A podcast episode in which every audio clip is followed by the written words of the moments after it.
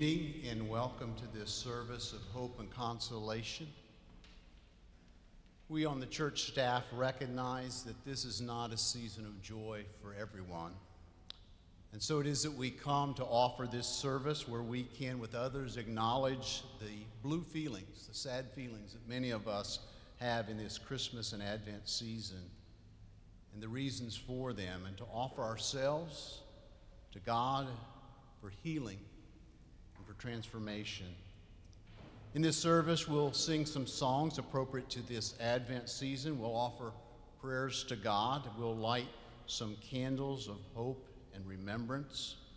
And I pray that you'll find comfort in knowing that you are not alone in your time of suffering and pain. I believe and firmly believe that God knows of our pain and loves each of us unconditionally in the midst of the difficulties of our lives.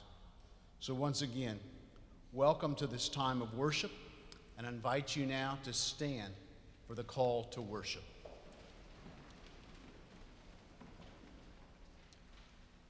In the beginning was the Word, and the Word was with God, and the Word was God.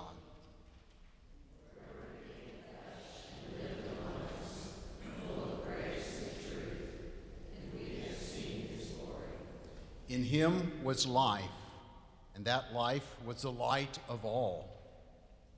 The light shines in the darkness, and the darkness has never been able to extinguish it. I invite you to remain standing and take your insert there, and you'll find the words to come and find the quiet center. Let us sing together.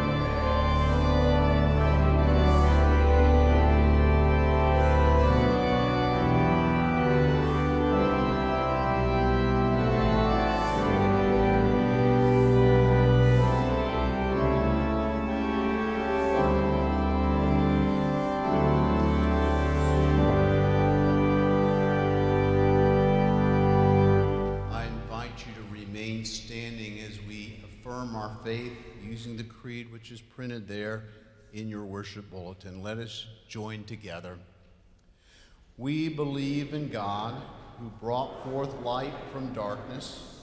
We believe in Jesus, who faced the darkness of the grave and rose from death to life and glory.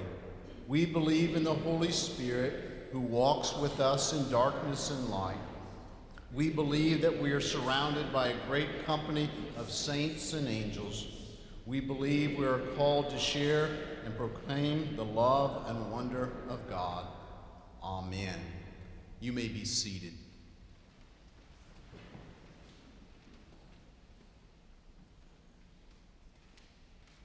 Please join with me in praying together the opening prayer printed in your bulletin. Holy God of Advent, you became weak so we could find strength in moments of heartbreak.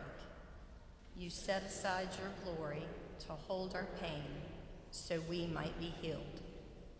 You became one of us so we would never be alone. Come now, child of Bethlehem, to strengthen us. May we feel your presence now, not just as born long ago and far away, but as the one in our hearts. You go before us into our brokenness, into hospital rooms, into empty houses, into graveyards, into our future, and you are here now, waiting for each of us, to serve us, to hold us, to comfort us, to heal us, to live in us, now and forever. Amen. As Bill lights candles tonight, please join me in the people's response in our candle lighting litany of remembrance printed in your bulletin. We light this candle to remember those persons who have been loved and lost. We pause to remember their name, their face, their voice. We give thanks for the memory that binds them to us in this season which anticipates Christ. May God's eternal love surround them. We light this second candle to redeem our pain and loss. We grieve the loss of loved ones and relationships, the loss of jobs, the loss of routines, the loss of health. As we gather up the pain of the past, we offer it to you, O God. We ask that into our welcome hearts and open hands, you place the gift of peace. Refresh, restore, renew us, O God, and lead us into your future. We light this third candle to remember ourselves this Christmas time. We pause and remember the down times of the past weeks, the past months, and the past years. We recall the poignancy of our memories, our grief, our sadness, and our hurts. We know the pain of reflecting on our own mortality. Let us remember that dawn defeats darkness.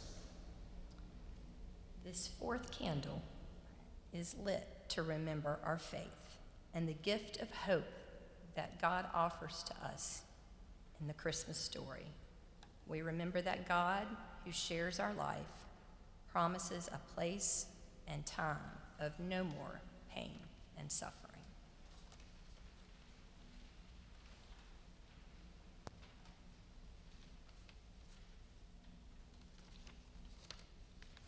Our Old Testament scripture comes to us this evening from Isaiah chapter nine, beginning with the second verse. The people who walk in the darkness have seen a great light. For those who live in the land of deep darkness, a light will shine. You will enlarge the nation of Israel, and its people will rejoice. They will rejoice before you as people rejoice at the harvest, and like warriors dividing the plunder. For you will break the yoke of their slavery and lift the heavy burdens from their shoulders.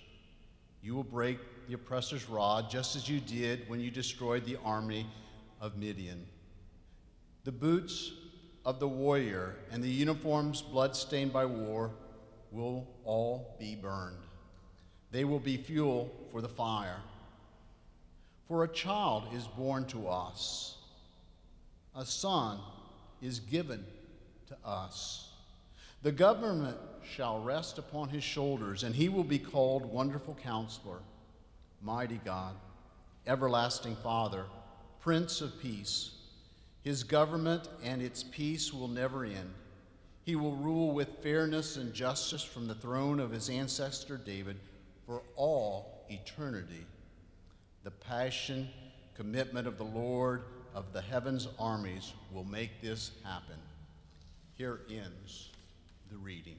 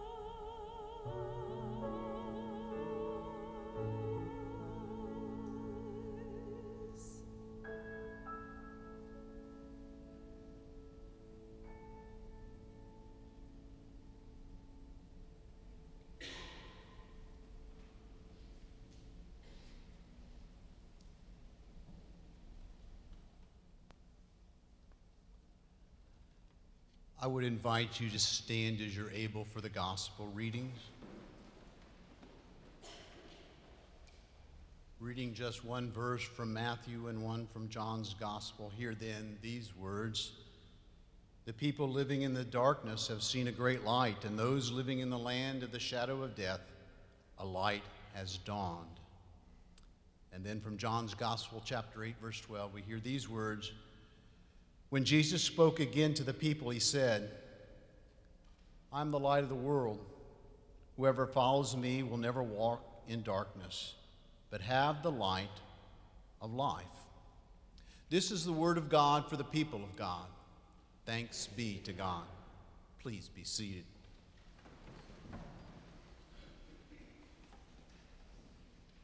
Let us pray. O Lord, may the words of my mouth and the meditation of all our hearts be always and in every way acceptable unto thee, our strength and our Redeemer. Amen. As a young man living in rural Indiana, I was fascinated by the stories of missionaries that came to our local church, oftentimes to raise money for their work abroad. And as a young adult, I read a lot about these missionaries. One of the persons that I became fascinated with was Jim Elliot. Some of you who are older perhaps would remember this name. Many of you younger people would not, but he was one of five missionaries who was martyred in the jungles of eastern Ecuador. After his death, his wife Elizabeth returned to Ecuador as a missionary, serving the same people who had killed her husband. When she returned to the United States, she uh, launched an impressive writing and speaking ministry throughout the Midwest. She opened a daily radio program that she had for many, many years. It was called Gateway to Joy, with these words, you are loved with an everlasting love. That's what the Bible says. And underneath are the everlasting arms. This is your friend, Elizabeth Elliot. Well, if ever a life reminds us that ministry is best done in the shadow of grief and suffering, and not in its absence, it's the life of Elizabeth Elliot. So here we are this season in Advent, a season that's about light, hope, joy, and birth. But it's also about the reality of suffering, darkness. For darkness is why we kindle Advent candles. They remind us that God's light comes to us, yes, even in the darkness. It's strange, isn't it, when we think about it? We come in the bleak midwinter to celebrate a season of light. It's so out of sync with nature. December has the shortest and darkest days of the year. I don't know what's going on in your yard, but all my plants are dying. I don't know what's happened to your trees, but they're bare in my house, and all the leaves are in my yard for me to dispose of. Darkness, loss, they abound in this season. And despite the endless commercials with all their jingles that try to cheer us up, telling us that this is the happiest time of the year, you're here tonight because you know it is not. If you are one who walks in darkness, this can be one of the most painful times of the year. But you already know this. Each day, the people around you get more jovial, while your despair, your isolation only seem to grow.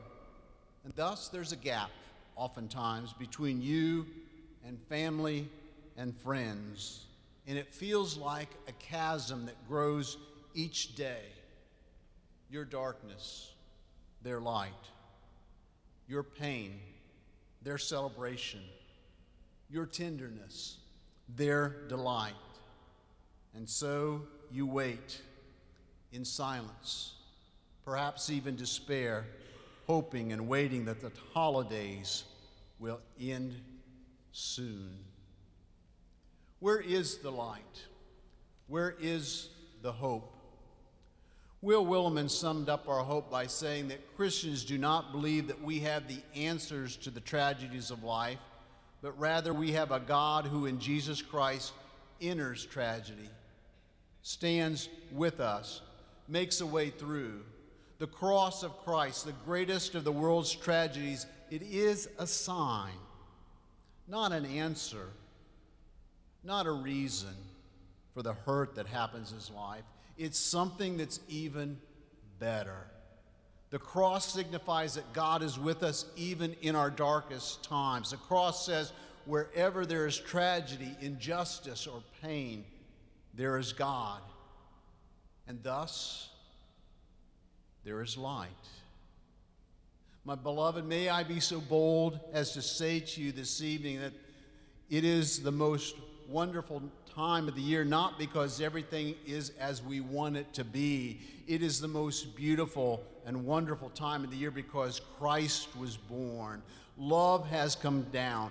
God is with us even in our pain and grief. We can bear heavy spirits, shattered dreams, broken hearts, deep wounds because God has come. We are not alone. My dear friends, Advent is for you, not even though you're struggling, but because you may be struggling. Dan Lance was a college classmate of mine at Huntington College. This fall, he lost his son Joshua to cancer. As Joshua was dying and near the end of his life journey, Joshua's wife wrote the following heartfelt words that ended up on Danny's Facebook page. I don't know that I've preached many sermons from Facebook, but I want you to hear these words from his wife, from Joshua's wife. Listen to what this woman said three days before her husband died.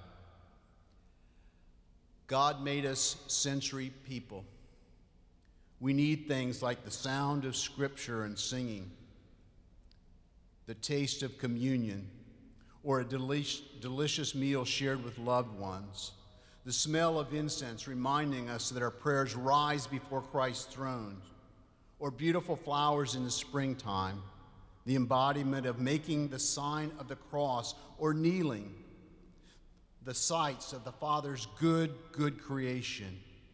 We need these things, and they are gifts from God to remind us of his nearness and his great love for us.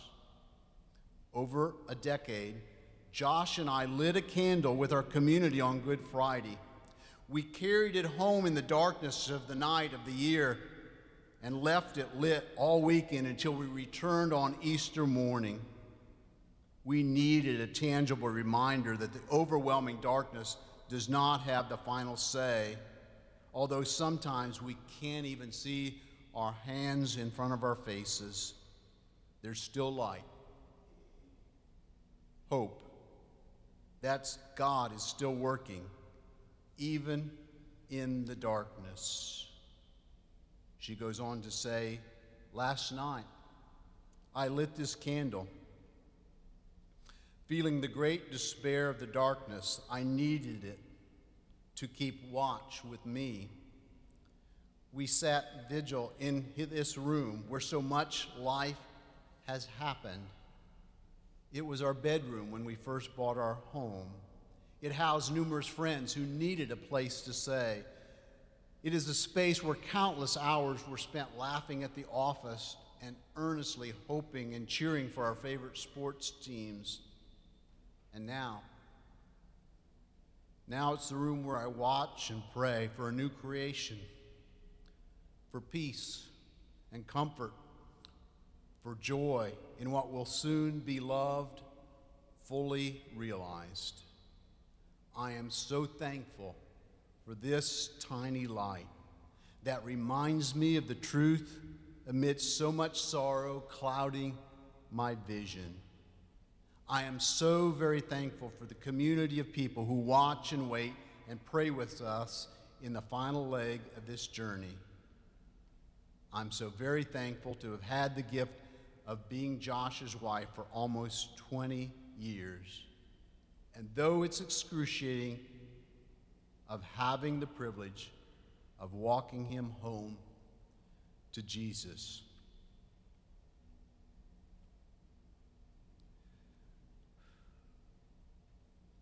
My friend's son, Joshua Lance, passed away on October twenty-first. He was forty years old.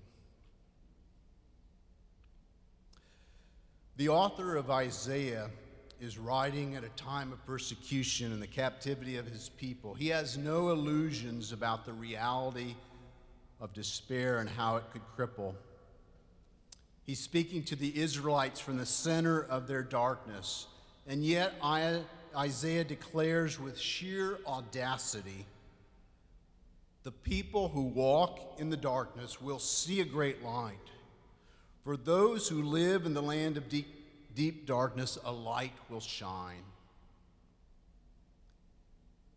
Beloved, we have all in this place seen the darkness. Yet I will suggest to you that there is no place, no matter how dark, where we have to walk where God has not already walked before us. Thus, in the bleak midwinter of our suffering and darkness, we see a great light. For those who live in the land of deep darkness, a light will shine. This is our hope. This is our prayer. This is our faith. Amen.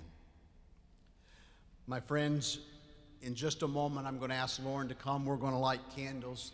I don't know if we have enough. We've never had this many people here before. What a great problem to have. We will light candles. If you're with a group of family members, you may want to light one for the family. If we run out of candles, Lauren and I will offer you a blessing here at the table. So come as you feel led to come as the music plays and candles are lit.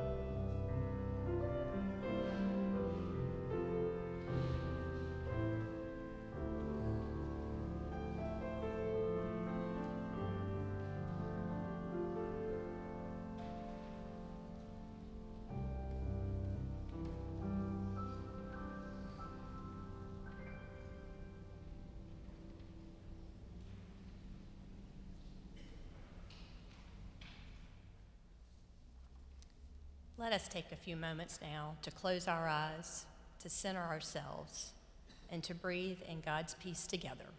Let us go to God in prayer.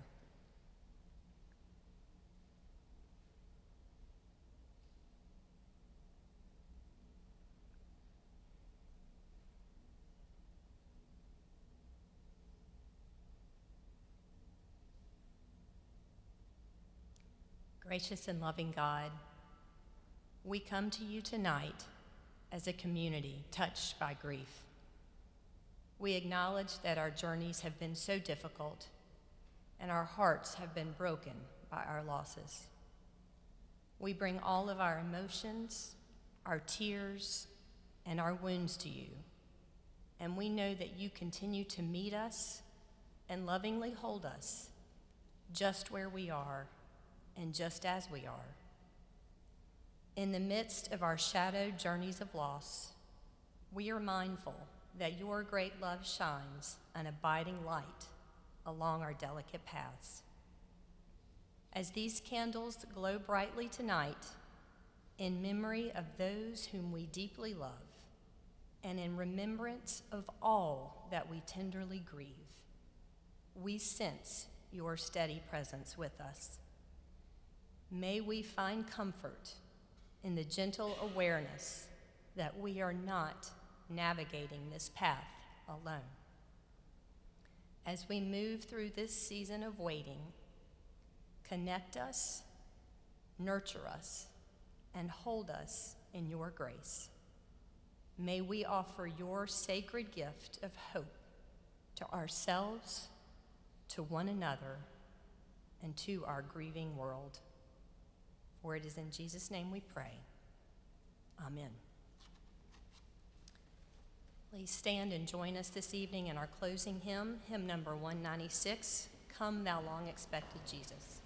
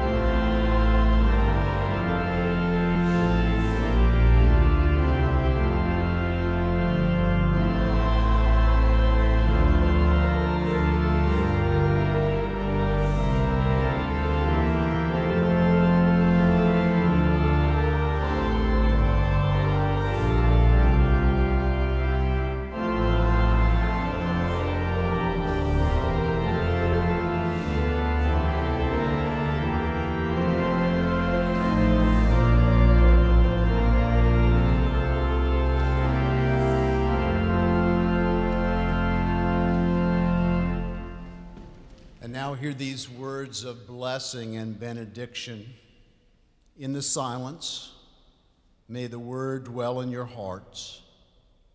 In your brokenness, may the Holy Spirit bind your wounds. In your pain, may the one who can heal you touch your soul. And all God's people said, Amen.